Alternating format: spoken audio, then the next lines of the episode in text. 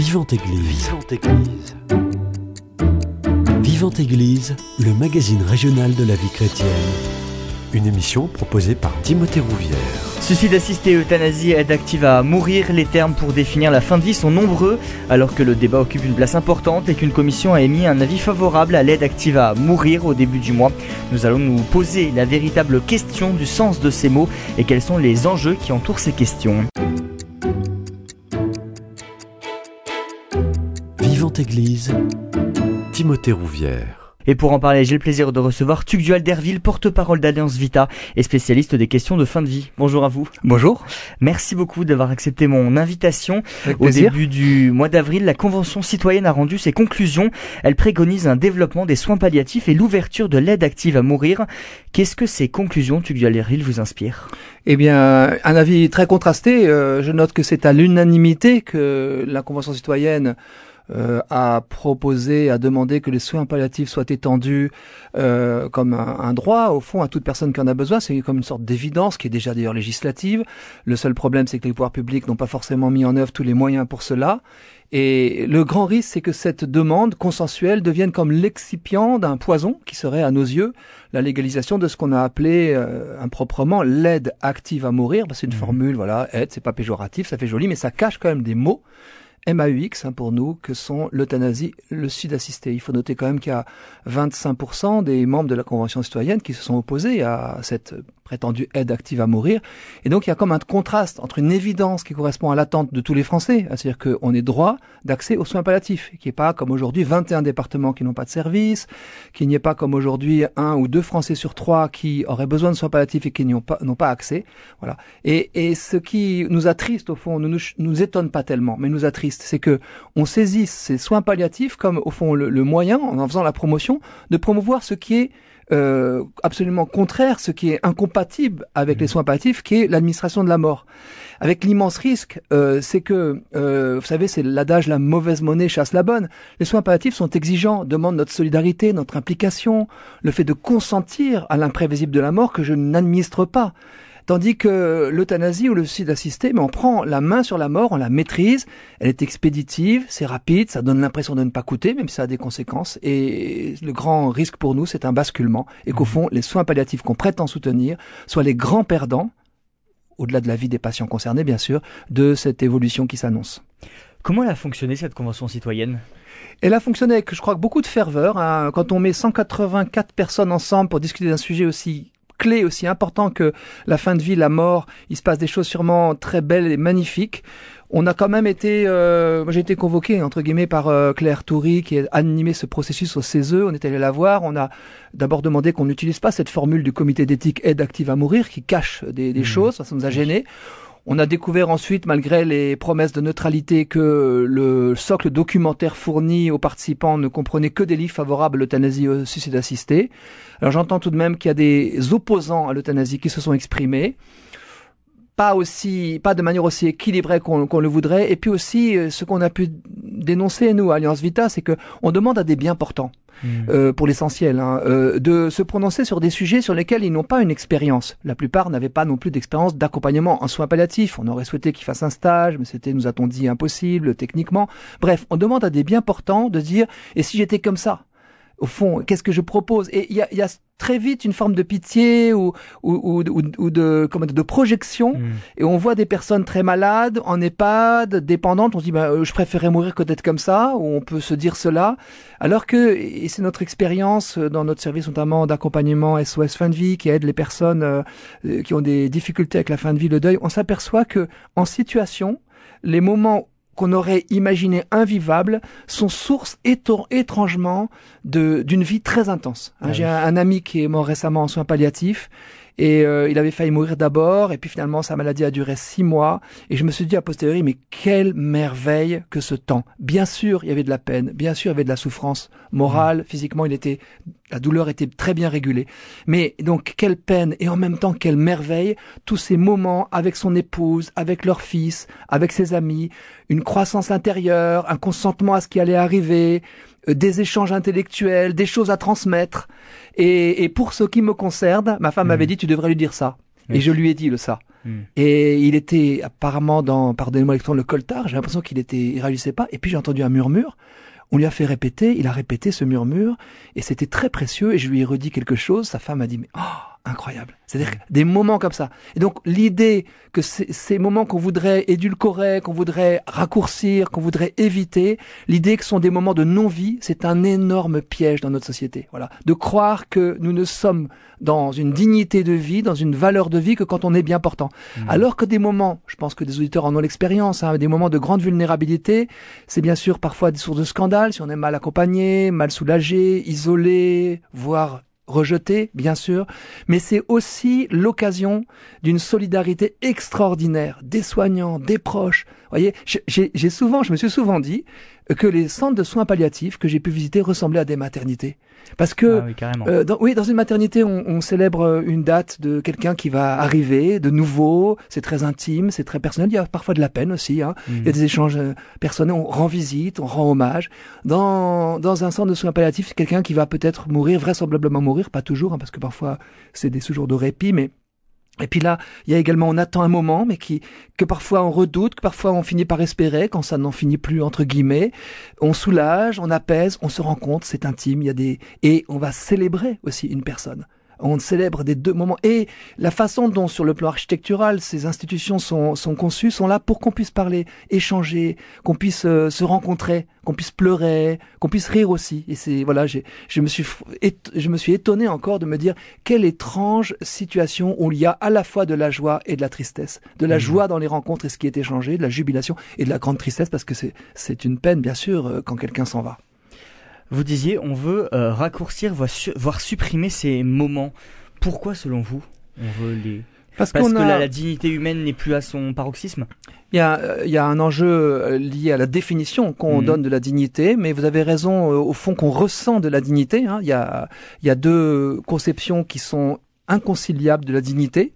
Ceux qui estiment, et qui le, revendiquent, je pense à ce que disait Henri Caillavet, qui était un sénateur euh, pro-euthanasie, et qui disait « Je suis maître de ma dignité, c'est à moi de la définir ». Et il disait, par exemple, si une personne euh, accidentée euh, perd la vue et qu'elle considère que la cécité est incompatible avec sa dignité, elle doit avoir droit à une mort digne, disait-il.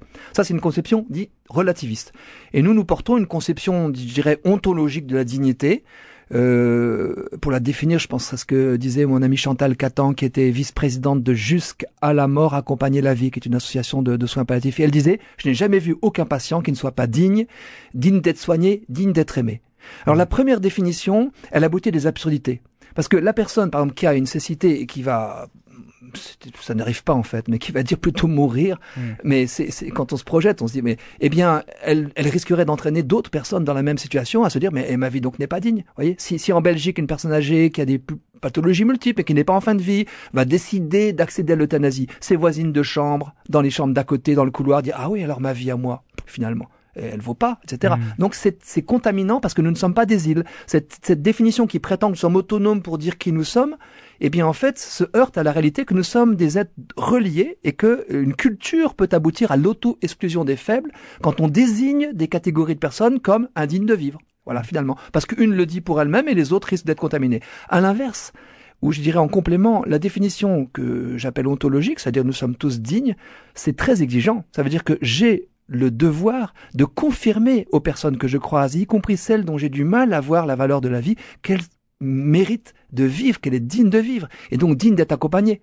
Et à Alliance Vita, nous nous sommes dit, on ne peut pas lutter contre l'euthanasie, on le dit depuis longtemps d'ailleurs, et, et, et le suicide assisté, si euh, on ne lutte pas aussi contre la mort sociale des personnes, notamment des personnes âgées. Hein, 3 millions, euh, enfin 4 millions pardon, de nos contemporains, le plus souvent âgés, qui n'ont pas trois conversations suivies par an. Hein, c'est-à-dire des personnes vraiment isolées, qui n'ont pratiquement plus de relations, qui parfois, euh, pour certaines, hein, on va les découvrir décédées à leur domicile quelques jours ou quelques semaines après. Mm. Et donc l'enjeu pour nous n'est pas seulement de dire non à ces maux, à ces drames, à ces injustices, à nos yeux que sont euh, le fait qu'il y ait des morts qui puissent être administrés directement pour euh, finalement euh, tuer, hein, pardon de l'expression, mais la personne. Donc toujours soulager à nos yeux, mais jamais tuer, soulager mais pas tuer, hein, c'est le nom de notre de notre euh, collectif interassociatif. Mais prouver, montrer à ces personnes qu'elles ont leur place place. Et ça, ça veut dire changer dans nos relations avec les personnes âgées, avec nos grands-parents ou nos parents, euh, visiter ces EHPAD, ne pas laisser les personnes seules. Mmh. Donc tout un engagement de société qui mérite euh, au fond d'être appelé ce que Jean Leonetti appelle la culture de la vulnérabilité.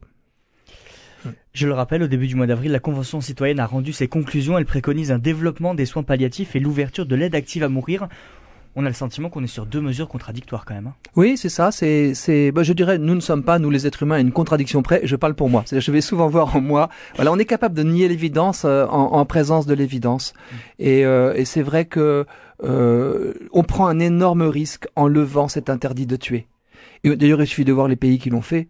Et, et ce qui s'est passé en Belgique l'an dernier, euh, Chanty Décorté, qui est une jeune femme de 23 ans, qui était euh, fragile psychiquement dans l'adolescence, qui a vécu avec euh, de manière traumatisante les attentats de Bruxelles sans Mhm. être elle-même euh, euh, touchée, euh, si ce n'est psychiquement, eh bien, elle a obtenu, à cause de ses souffrances psychiques, d'être euthanasiée. Et on s'aperçoit que partout où on a levé, euh, cassé ce verrou, on a levé cet interdit, toujours pour des situations qu'on a dit garanties, encadrées, ultimes, exceptionnelles, pour faire, disons, pour vraiment entrouvrir cette porte, toujours dans chacun des pays, ça, ça a évolué, évolué, évolué. Et j'ai- d'abord, j'ai, peut-être une déception, c'est que je sais que la Convention citoyenne a entendu Théo Bor. Hein, Théo Bor, c'est un médecin hollandais qui était membre de la commission de contrôle et qui était favorable à l'euthanasie. Et il a dit en substance, tant dans une tribune du Monde que, à, la convention, citoyenne, quand il s'est exprimé devant les citoyens, je sais pas si c'est dans un sous-groupe ou de manière euh, de la totalité, j'en sais rien, mais il leur a dit euh, ne le faites pas français. Hmm. Je me suis fait, euh, je, je me suis trompé. J'ai cru qu'on pouvait garantir pour des actions exceptionnelles l'euthanasie pour éviter des suicides. Et qu'est-ce que je vois dans mon pays, c'est que on n'a rien encadré véritablement, alors que c'est le pays qui théoriquement encadre le plus, que l'euthanasie a grimpé et qu'en même temps les suicides ont grimpé. Ne croyez pas, vous Français, que vous allez réussir à réguler. Hmm. Quelle différence vous faites entre le suicide assisté et l'euthanasie? Ah, merci de la question parce que c'est vrai que je, je- On aurait j'en peut-être même Oui, oui, dû la poser Oui, euh, non, mais un c'est- peu auparavant. elle est bienvenue. Dans l'euthanasie, euh, la personne, euh, c'est une tierce personne qui administre la mort, Mm. en général par une injection létale, et, et donc il n'y a pas besoin d'avoir euh, d'avoir euh, une compétence particulière de celui qui est euthanasié. Il peut être euh, ultra dépendant.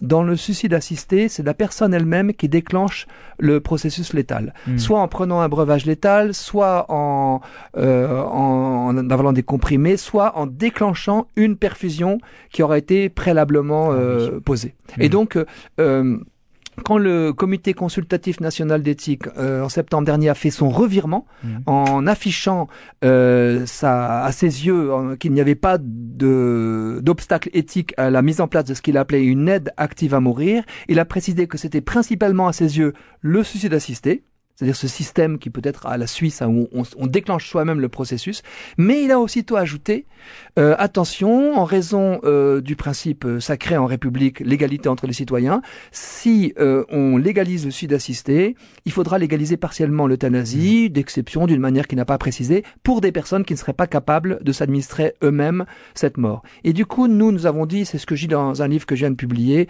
euh, j'ai tout un chapitre où j'explique attention à ne pas croire que le suicide serait un moindre mal. Mm. Car il- il- dès, qu- dès qu'on légalise le suicide assisté, il y aurait de toute façon des formes d'euthanasie. Et par ailleurs, il suffit de raconter nos propres expériences, nos proches, quand ils ont fait un tel ou tel, plus ou moins proche, on est tous l'expérience de suicide, toujours brutaux. Et voilà, la prévention du suicide ne souffre pas d'exception. Mm. Et ce sont justement les plus vulnérables, les plus dépendants, les plus souffrants, qui méritent d'être plus protégés de cette pulsion suicidaire, hein, qui est souvent une grosse bataille chez les personnes. Et j'ai écrit une tribune avec euh, le professeur Jean-Louis Terra, qui est un des grands spécialistes de prévention du suicide. Il nous a dit attention, ne connotez jamais positivement un suicide. On connaît le facteur euh, contaminant, le facteur contagieux des suicides chez les jeunes, chez les personnes âgées. Ça, ça s'appelle l'effet Werther. hein. Ça a été très bien décrit par des sociologues. Et lorsqu'on connote positivement un suicide, on s'aperçoit qu'il y a des suicides qui se déploient ensuite dans euh, le champ d'âge, la tranche d'âge, dans, dans le lieu où le premier suicide s'est déclenché. Et donc nous devons euh, protéger nos contemporains, surtout les plus fragiles du suicide. Mm. Et, et ce que nous disons à Alliance Vita avec euh, beaucoup de force, c'est que euh, on commence à évoquer des maladies.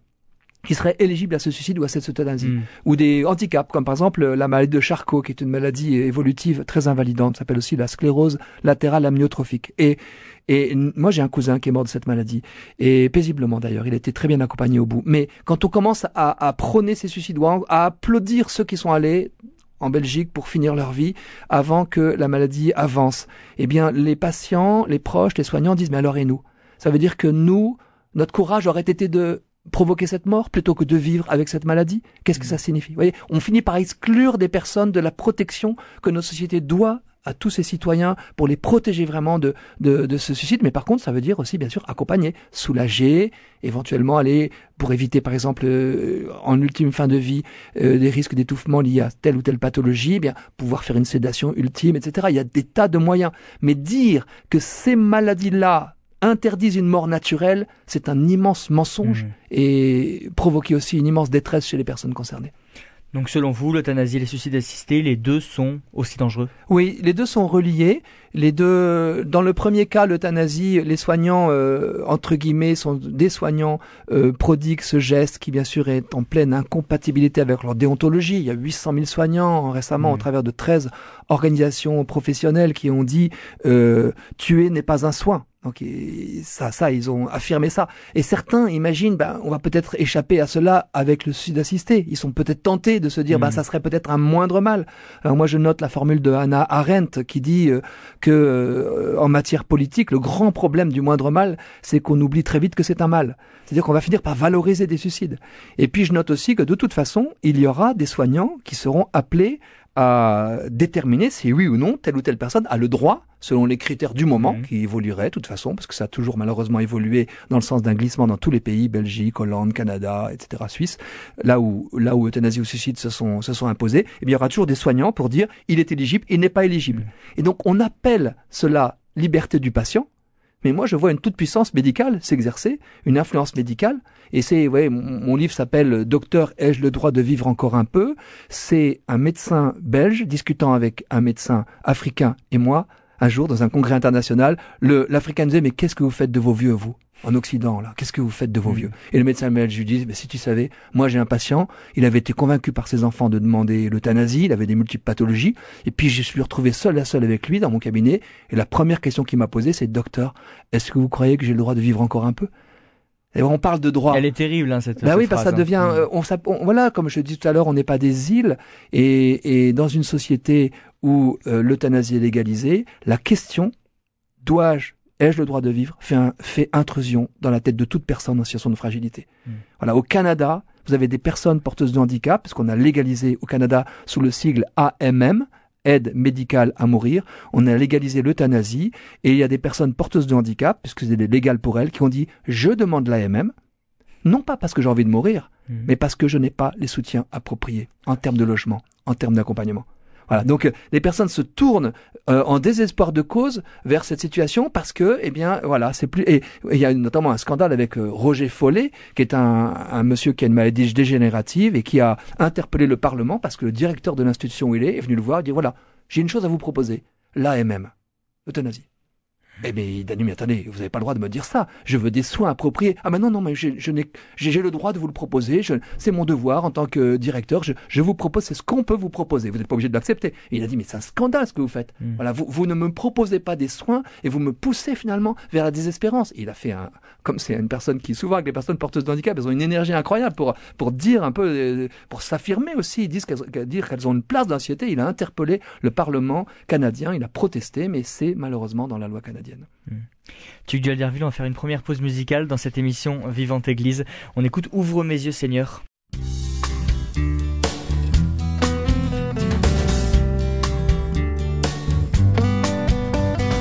J'étais dans la nuit, dans la détresse et dans la mort. Du fond de l'abîme, j'ai crié vers toi Seigneur. Tu m'as délivré, tu m'as guéri, tu m'as sauvé. Mon âme est en paix car tu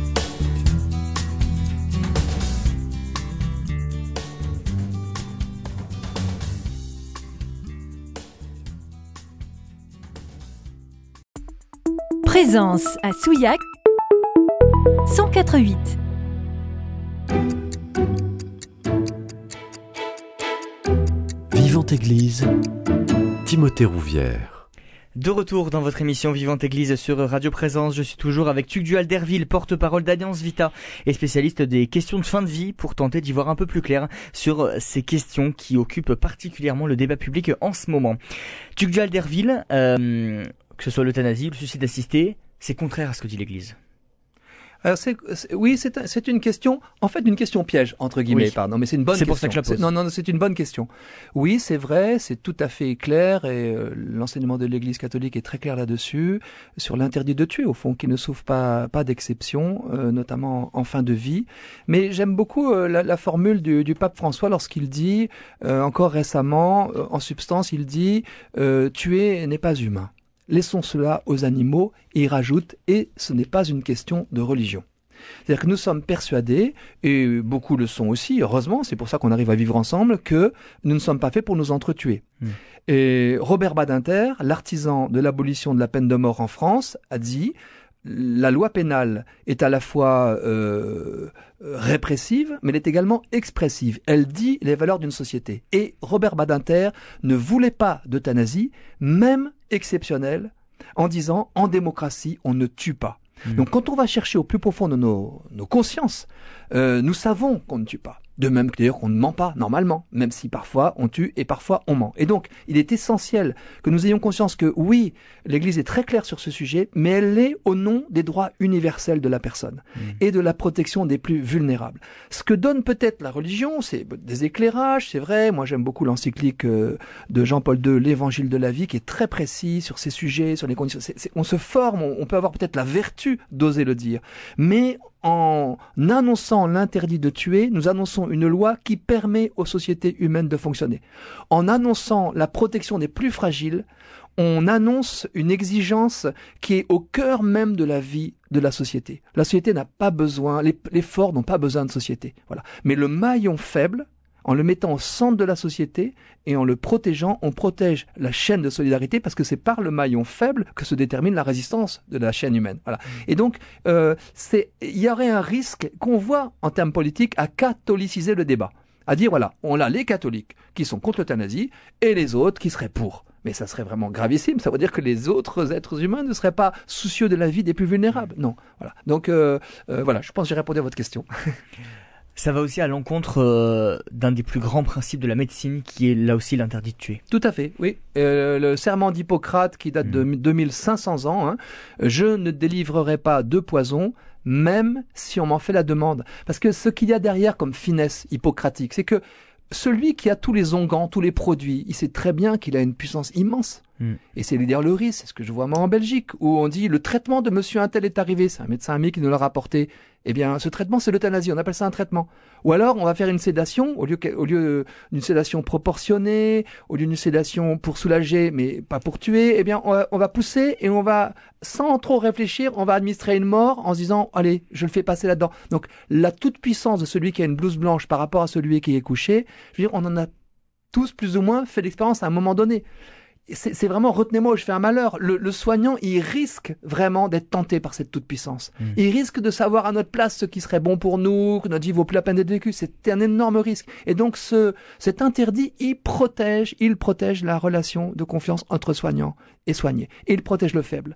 Et on a bien vu que des personnes qui avaient mis dans leur petite euh, poche euh, euh, tel ou tel texte où ils disaient au cas où je ne voudrais surtout pas, etc. Et ils ont eu qu'une peur, c'est que on retrouve euh, la feuille lorsqu'il était plus capable de s'exprimer. Voilà. Et puis, euh, je, je voudrais aussi rajouter, peut-être ça va plus loin que la, la question que vous posiez, mais euh, il faut faire attention à, à- à réaliser combien euthanasie au sud assisté constitue des vols. Mhm. Voyez, le vol de moi ce que j'appelle le reste à vivre. Et en termes de liberté, ça pose question. Voilà, je vais demander qu'on mette fin à mes jours ou aux jours de mon proche ou de mon patient, mais en disant ça ne vaut plus le coup parce que c'est devenu in- invivable. Mais je ne sais pas ce que je vole. Et je me souviens d'une pharmacienne qu'on a rencontrée qui avait le produit euh, dit-elle, parce qu'elle euh, elle avait les éléments, elle avait promis à sa fille, qui était en train de mourir d'un cancer bien sûr très douloureux, sur le plan euh, au moins psychique, hein, qui avait des petits-enfants, donc c'était vraiment très triste. Elle avait dit à, sa fille, je, je, ok, je, je le ferai. Ça. Et puis, elle n'a pas eu, dit-elle, le cran de le faire. Et sa fille a connu ce qu'on appelle, en langage populaire, une rémission. C'est-à-dire qu'elle s'est réveillée, comme souvent les gens le font de temps en temps. Et puis, elle a parlé, elle a vu ses enfants, son mari, sa mère, elle a dit, maman, heureusement que tu l'as pas fait. Parce Hmm. que ce moment qu'elle pensait invivable s'est révélé un moment précieux, comme celui que j'évoquais tout à l'heure Hmm. avec, avec mon ami. Et donc, attention à ne pas être entraîné par ce que Jean-Paul II appelait une, une pitié fallacieuse. C'est-à-dire, euh, oui, parce qu'on on a envie du bien de la personne, on croit que c'est invivable, et on ne se rend pas compte que ce qu'il y a à vivre est important que c'est important, bien sûr, en, en, étant soulagé, accompagné, mais que c'est peut-être même très important de pouvoir avoir ces échanges, euh, ce moment précis, et de ne pas toucher à cette mort, enfin de ne pas la provoquer, parce que sur la conscience ensuite, eh bien, mmh, il y a des conséquences oui. euh, monumentales. Parmi les revendications de la Convention citoyenne, et c'est ce que vous défendez à Alliance Vita, c'est le développement des soins palliatifs.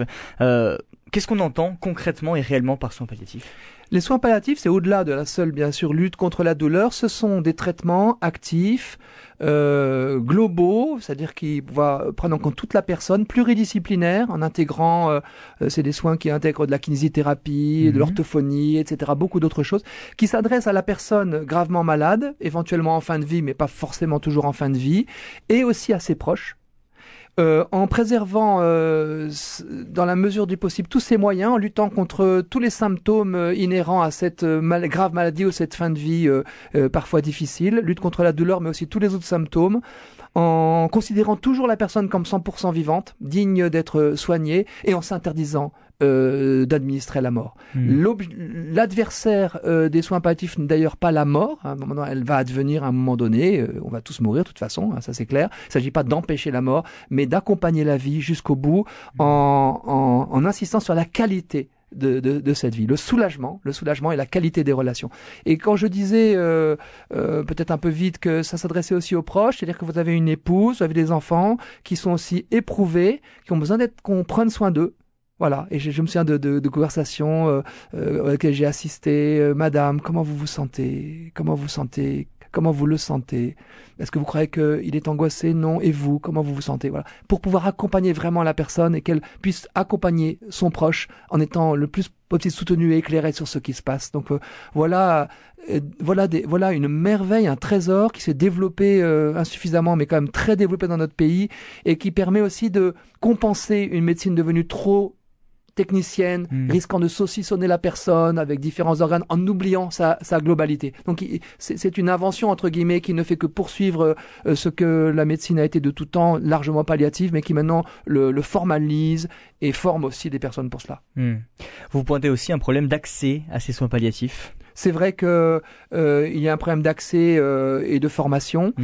euh, et, et, nous nous demandons euh, que, avec notamment le collectif interassociatif Soulager mais pas tuer, auquel participe Alliance Vita, eh bien qu'il soit vraiment développé en termes à la fois de formation et de services. Parce que le fait que j'évoquais tout à l'heure, 21 départements n'ont pas euh, encore de services de soins palliatifs, c'est vraiment un scandale. Mmh. Et, et c'est vrai que ne serait-ce que cela, quelle que soit la position qu'on a sur l'euthanasie, je vois Jérôme Gage, qui est un député socialiste favorable à l'euthanasie, il dit le malaise qu'il ressent de voir qu'on s'oriente vers, entre guillemets, l'aide active à mourir, sans avoir réglé ce sujet épineux des soins palliatifs, mmh. en saupoudrant de, de, financements qui sont souvent insuffisants, et également sans avoir réglé les questions, la crise de l'hôpital, des déserts médicaux, des, des EHPAD. Maintenant, euh, lorsque nous nous revendiquons plus de soins palliatifs, je dirais nous revendiquons aussi notre propre implica application. Mmh. Et ça, c'est une autre question. C'est-à-dire, est-ce que nous pouvons vraiment accompagner nos proches, aller les voir, euh, y passer du temps, renoncer peut-être à certains éléments, mmh. je pense pour moi, mes petits écrans, etc., pour vraiment aller accompagner. Ce que ce qui est, il y a une réticence à ouvrir les portes euh, ou à frapper aux portes de ceux qui sont en fin de vie. Donc nous nous réfléchissons si quelle autre société, pour ma part je dirais une société d'écologie humaine, peut se construire où les plus fragiles et ceux qui vont mourir ont toute leur place, et notamment pour nous donner des forces de vie. Ça, c'est mmh. le grand mystère. On a fait à Alliance Vita une enquête qu'on a intitulée Parlons la mort. On est allé discuter avec euh, des gens dans la rue pour leur demander ce que la mort d'un proche leur avait appris de la vie. Et on leur a demandé après, sur un format en forme de losange, de mettre des verbatims par écrit. Et ils étaient très touchés de voir qu'ils disaient bah, ne pas attendre la fin pour dire qu'on s'aime. Mmh. Ou euh, la mort de ma tata m'a appris la valeur des larmes. ou euh, etc. Vous voyez, c'est-à-dire qu'on se rend compte que euh, se rendre présent, c'est s'humaniser. Hmm. On a tous euh, assisté à des obsèques. Quand on assiste à des obsèques, on dit du bien du défunt. Et même les politiques disent du bien euh, de leur adversaire politique. Normalement, ça serait indécent sinon. On dit du bien du défunt et on regrette de lui avoir pas davantage manifesté tout le bien qu'on aurait voulu lui manifester. On regrette de ne pas avoir pris un peu plus de temps sur ses loisirs ou autre chose pour ne pas avoir, voilà. Parce que il y a une sacralité des rites, des rites d'accompagnement et des rites de deuil. L'humanité se manifeste par ces rites. On retrouve euh, dans des tombes euh, de nos grands ancêtres euh, préhistoriques euh, des personnes porteuses de handicap qui ont été accompagnées jusqu'au bout, nourries jusqu'au bout, alors qu'il n'y avait plus de dents, plus de capacité de manger. On se rend compte que on a pris soin des plus vulnérables et on a inhumé dignement euh, nos défunts depuis la nuit des temps de l'humanité. Voilà. Donc il y a à retrouver peut-être cette sacralité pour se rendre compte que ce n'est pas euh, faire son malheur que d'accompagner ses proches, c'est au contraire faire son bonheur, c'est se donner des forces de vie. Et comment alors euh, justement faire pour euh, réhumaniser les plus vulnérables? Eh bien, euh, c'est peut-être eux qui vont nous réhumaniser, mais j'entends dans Mhm. votre question comment faire pour euh, bah, se réhumaniser, réhumaniser auprès d'eux. Hmm. Mais je crois, là, je vais parler en chrétien sur euh, euh, cette radio. hein. Moi, je crois que le tressaillement de joie de Jésus, lorsqu'il dit, euh, en présence de l'Esprit Saint, il tressaille de joie. euh, Père, je te bénis ce que tu as caché aux sages et aux intelligents, tu l'as révélé aux tout petits, est une expérience universelle, anthropologique que le Christ fait. Évidemment, je, je- je- euh, il est Dieu, bon, voilà. Mais il fait l'expérience que les plus fragiles nous révèlent à un moment ou à un autre qui nous sommes vraiment. Si je transpose Filippo Zodi Borgo, lorsque je l'ai rencontré euh, à l'hôpital de Nantes la première fois, justement dans le cadre de notre euh, grande campagne Parlons la mort, et Philippe euh, nous a fait une petite vidéo, il, il nous disait, vous savez, il est à l'origine du film Intouchable, il est tétraplégique, il a donc des, des souffrances médulaires, il, il est paralysé sous, sous le, le cou, et, et il disait, euh, approchez-vous de moi, euh, approchez-vous de nous les intouchables, au lieu de nous exclure, Hmm. ou d'exclure les hors normes au bout de la vie. Touchez-moi. Et quand il dit touchez-moi, il fait référence à tous les gestes quotidiens qu'il doit avoir pour ses soins, parce qu'il peut rien faire par lui-même. Touchez-moi, vous vous réconcilierez avec votre part de vulnérabilité. Donc si je réponds à votre question, c'est c'est en se réconciliant avec cette part, le petit enfant en moi qui a besoin de tendresse, le petit être qui a peur peut-être de mourir, euh, qui voudrait être reconnu, qui a besoin que dans le regard des autres euh, recevoir une de l'énergie, de, de la reconnaissance. Voilà, ça c'est ça être humain. C'est pas faire le beau, prétendre être invulnérable, prétendre être omniscient. Et quand j'ai débattu, t'entends dans des d'autres radios avec des des promoteurs de l'euthanasie, parfois il y a certains, je pense à François de Closet, je peux le citer, mais il m'a dit, il m'a dit, moi j'ai fait un scanner hier impeccable, pas un trou. Mm. C'est-à-dire que cette peur de la vulnérabilité, cette peur de perdre la mémoire, cette peur de perdre ses compétences, au point même qu'on préférerait mourir que de devenir dépendant. Hmm. Et j'ai eu un débat avec euh, Noël Châtelet, qui est la sœur de, Lionel Jospin et la fille de Mireille Jospin, qui a mis fin à ses jours, cette dame, euh, dans son grand âge, pour éviter les maux du grand âge. hein. Et sa fille disait, Noël Châtelet disait, en mourant comme ça, dans, en possession de ses moyens, notre mère nous a donné une leçon de force. Moi, j'ai pu lui répondre, j'en disconviens pas, vous, vous rendez hommage à votre mère, et vous voulez lui rendre hommage. Mais Mm. pour ma part, mon père est mort après six mois grabataire. Mon père nous a donné une leçon de vulnérabilité. En consentant à ce, à ce temps où on a pu prendre soin de lui, où il a pu dire aussi ce qu'il ressentait, où on a pu se tenir la main. Et alors que j'aime beaucoup mon père et que je passais avec lui des moments sympathiques en tant que deux adultes Mhm. en bonne santé, dans ce moment-là, il m'a donné des choses que jamais il ne m'avait données Mm. en termes de reconnaissance, de tendresse, d'échange, de d'émotion. Il y avait quelque chose entre nous qui s'est voilà, qui est devenu euh, et avec d'autres aussi, et pas seulement avec moi, vous voyez. Et donc euh, donc cette vulnérabilité, c'est une valeur d'humanité. Hmm. Et c'est ce que nous permettent de goûter quand on va auprès d'eux, ces personnes vulnérables, mais qui peuvent être aussi des détenus, des migrants, des personnes avec handicap. Il n'y a pas que les personnes en fin de vie. Hein. C'est c'est le fra- la personne plus fragile. Hmm. Mais pourquoi alors cette peur de la vulnérabilité, d'être un poids pour les autres et pour la pense, société Oui, je, je pense que c'est un peu la, comment dire, la, euh, le- la résultante d'une société qui est devenue très individualiste, Hmm. où on a érigé notre autonomie en valeur cardinale, en idole en fait. Et mais je parle aussi pour moi, c'est-à-dire que je, je, me mets aussi dans le dans le lot. On est une société qui est matérialiste, hédoniste euh, et, et, individualiste, et nous avons tous nos petits écrans, nos loisirs, etc. Et on a envie de s'en sortir tout seul. Donc euh, euh, une société où, où, on respecte davantage les communautés, l'interdépendance, eh bien nous permettrait peut-être de davantage consentir à, à, ces éléments de vulnérabilité. Voilà. Et je pense que désormais, alors qu'on a beaucoup progressé en traitement antidouleur, en accompagnement, heureusement, mais on s'est aussi isolé les uns des autres.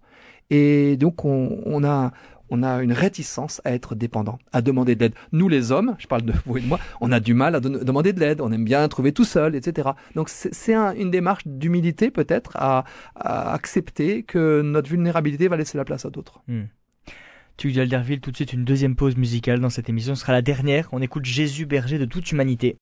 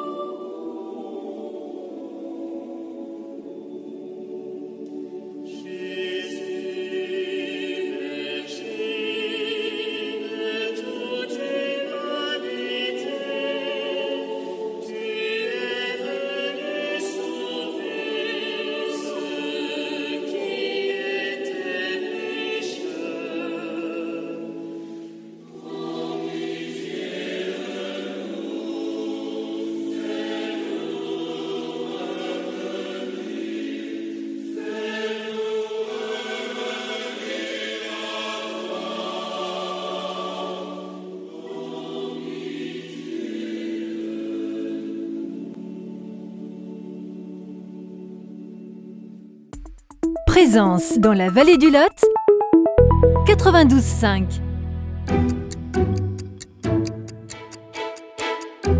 Vivante Église, Timothée Rouvière. De retour dans votre émission Vivante Église sur Radio Présence, je suis toujours avec Tuc Alderville, porte-parole d'Alliance Vita et spécialiste des questions de fin de vie. Tuc Alderville, où on en est? La Convention citoyenne a rendu ses conclusions. Euh, que va décider le gouvernement maintenant? On est au milieu du guet là. Euh, bon, comme euh, le gouvernement s'est pris un peu les pieds dans le tapis lors de la convention climat, parce qu'il avait annoncé qu'il suivrait les recommandations des conventionnels de l'époque. Là, il a dit qu'il ne se sentait pas engagé par les résultats de la Convention citoyenne, tout en laissant entendre qu'il était tout de même favorable à, ces conclusions. Les conclusions euh, de la Convention citoyenne, on, a, on les a évoquées au début de votre émission. Euh, c'est notamment euh, pour trois quarts de ceux qui se sont prononcés à, la, à, toute fin euh, cette aide active à mourir comprenant le suicide assisté ou l'euthanasie. Les modalités euh, pratiques n'ont pas été exprimées par les mmh. conventionnels. C'était pas d'accord les uns avec les autres. Là, de, mais il y, a même, il y, a même, eu beaucoup de confusion. Ils sont mmh. allés jusqu'à voter pour certains à certains moments le suicide assisté pour des personnes inconscientes, ce qui est absolument antinomique de sa définition. Donc on a senti qu'il y avait quand même de la confusion. Maintenant, le président de la République, lorsqu'il a reçu les conventions conventionnel euh, a, exprimé son, projet de, présenter un, justement un projet de loi avant la fin de l'été, d'après ce qu'on peut comprendre peut-être en septembre. Il n'a pas indiqué ce qu'il serait, si ce n'est qu'il a évoqué euh, ce qu'il appelait un modèle français de la fin de vie.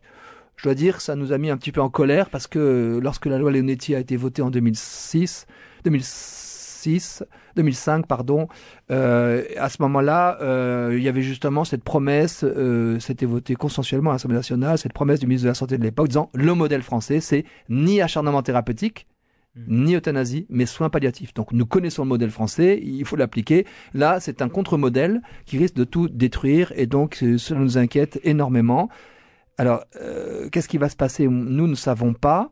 Nous intervenons au sein du collectif interassociatif Soigé mais pas tué. On a d'ailleurs fait 40 euh, manifestations symboliques dès le lendemain de l'annonce euh, de Emmanuel Macron pour manifester notre souci qu'on soulage sans tuer.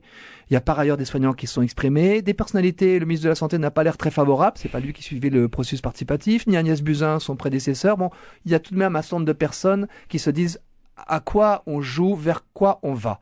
Donc il nous semble que politiquement, dans la confusion actuelle ou mmh. dans la fragilité actuelle, à nos yeux, ça serait indécent, alors que la réforme des retraites dit, dit-on, penche à droite, de faire une réforme sociétale dont on prétend qu'elle penche à gauche. Alors, mmh. par exemple, au Canada, c'est les personnes plus pauvres qui se font euthanasier. Bon, mais voilà. En tout cas, que la vie soit comme sorte de variable d'ajustement politicienne, nous, ça nous choque énormément. Hmm. Mais alors, puisqu'il faut jouer le rapport de force, ben, il faut que euh, des soignants, des personnes concernées par le handicap et la maladie, des proches, des bénévoles, tout ça, interpellent les pouvoirs publics pour leur dire ne le faites pas, comme hmm. l'a fait notre euh, Hollandais Théo Bord, qui a l'expérience et qui a lui-même changé d'avis. Donc, euh, je crois pour en avoir l'expérience depuis une trentaine d'années, que quand il y a eu une très grande pression pour l'euthanasie, euh, on a observé qu'un certain nombre de voix disaient attention, vous levez cet interdit, mais qu'est-ce que vous mettez à la place? Comment on va organiser les choses? Donc je, crois que là, on est dans une phase intermédiaire et une phase, la phase de l'action aussi pour nous. Hmm. Vous disiez le modèle français, c'est les soins palliatifs. Est-ce que les soins palliatifs, ça coûte trop cher? Parce que euh, c'est souvent ce qu'on entend aussi. Hein. Moi, je dirais pas ça. Euh, les soins palliatifs euh, coûtent, euh, coûtent effectivement euh, de l'argent, puisqu'il y a des professionnels, il y a aussi des volontaires, et ça, ça peut induire beaucoup de personnes aussi, je l'espère, à s'engager dans les soins palliatifs. Mais il faut voir aussi le coût de l'euthanasie et du suicide assisté, mmh. hein, qui qui ont des coûts sociaux, des coûts humains, des coûts familiaux extrêmement grands. Hein, nous avons une amie qui s'appelle Claire Dix, qui a été, dont le, le père qui avait la même euh, maladie évolutive qu'elle, a été euthanasiée en Belgique et elle nous dit sa détresse de ce qui s'est passé dans sa famille, du fait que contre son avis à elle, bah, son père a mmh. été euthanasié, tout ce que ça implique aussi pour elle par rapport à sa propre maladie. Nous avons une amie en Belgique dont la mère a été euthanasiée sans euh, que son avis euh, à elle ait été sollicité. Nous avons, j'en parle dans mon livre, l'exemple d'un New-Yorkais qui a ses deux sœurs qui ont, sont allées se faire suicider en Suisse euh, à 46 et 54 ans, n'ayant pas de pathologie euh, grave. Il l'a découvert sur les réseaux sociaux. Alors elles ont payé 12 euh, 000 dollars pour aller se faire euh, suicider en Suisse. Et lui, il n'a même pas pu euh, intervenir, les consoler de je ne sais quelle peine, hmm. vérifier peut-être qu'il n'y avait pas l'emprise de l'une sur l'autre. Quand on voit deux personnes qui font ce genre de geste, moi, je mets minimum psychologie, on se dit est-ce qu'il n'y a pas une qui est sous l'emprise de l'autre hmm.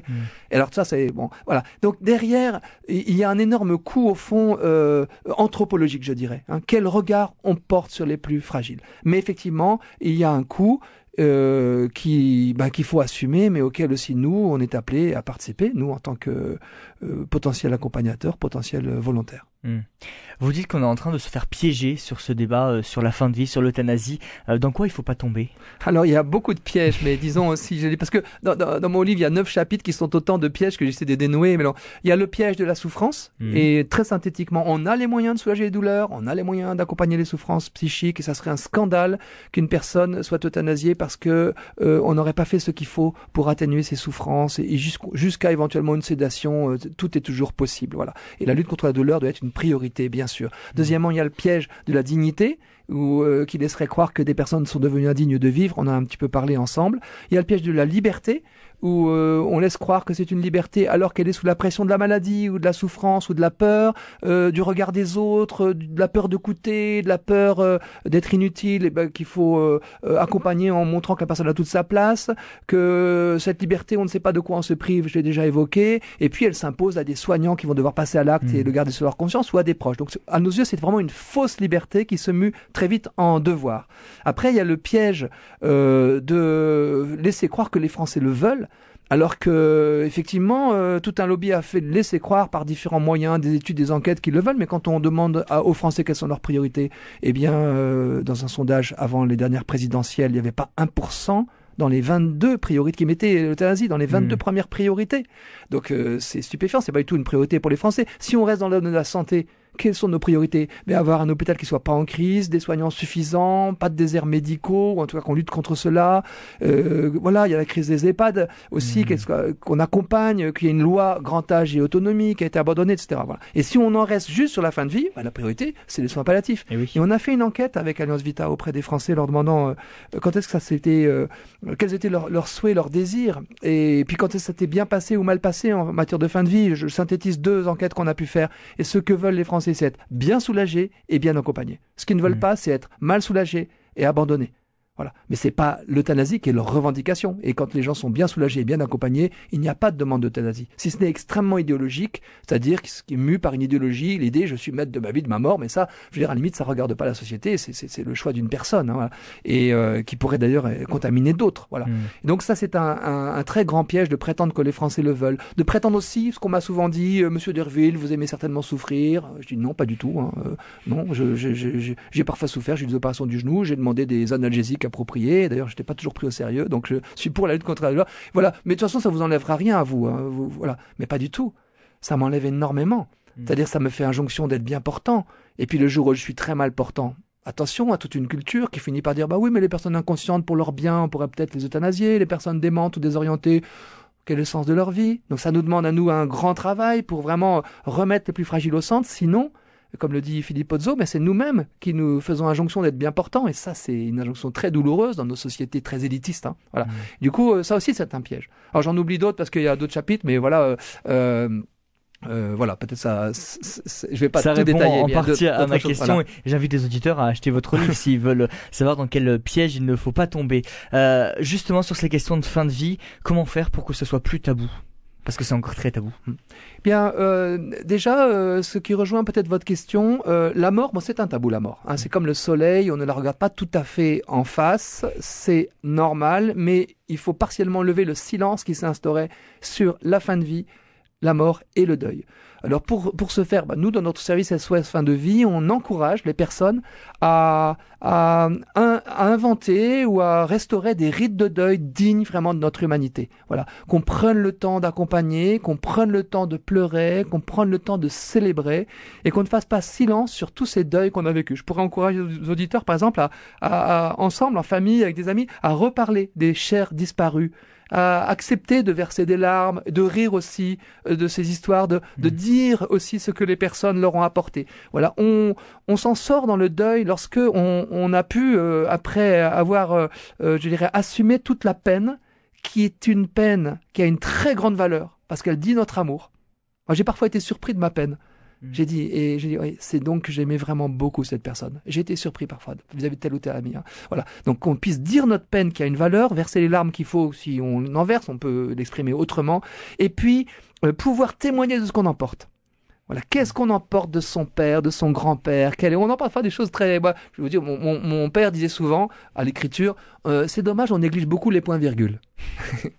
Bah, Rassurez-vous, il m'a pas donné que ça. Mais quand j'écris et que je mets un point virgule, je pense à mon père. Ah oui, il disait. Voilà, c'est on emporte. Alors ça, c'est vraiment, euh, ça peut paraître anecdotique, mais il y a aussi beaucoup d'autres choses plus Mm. fortes. Voilà, emporter de nos défunts et donc en parler. Voilà, parler du deuil. Et dans l'enquête dont j'ai parlé tout à l'heure, parlons la mort, on a eu 3000 conversations avec des inconnus dans la rue, Mm. très fraternelles. Parce que la mort est source de fraternité universelle. Quelle que soit notre situation, on mourra.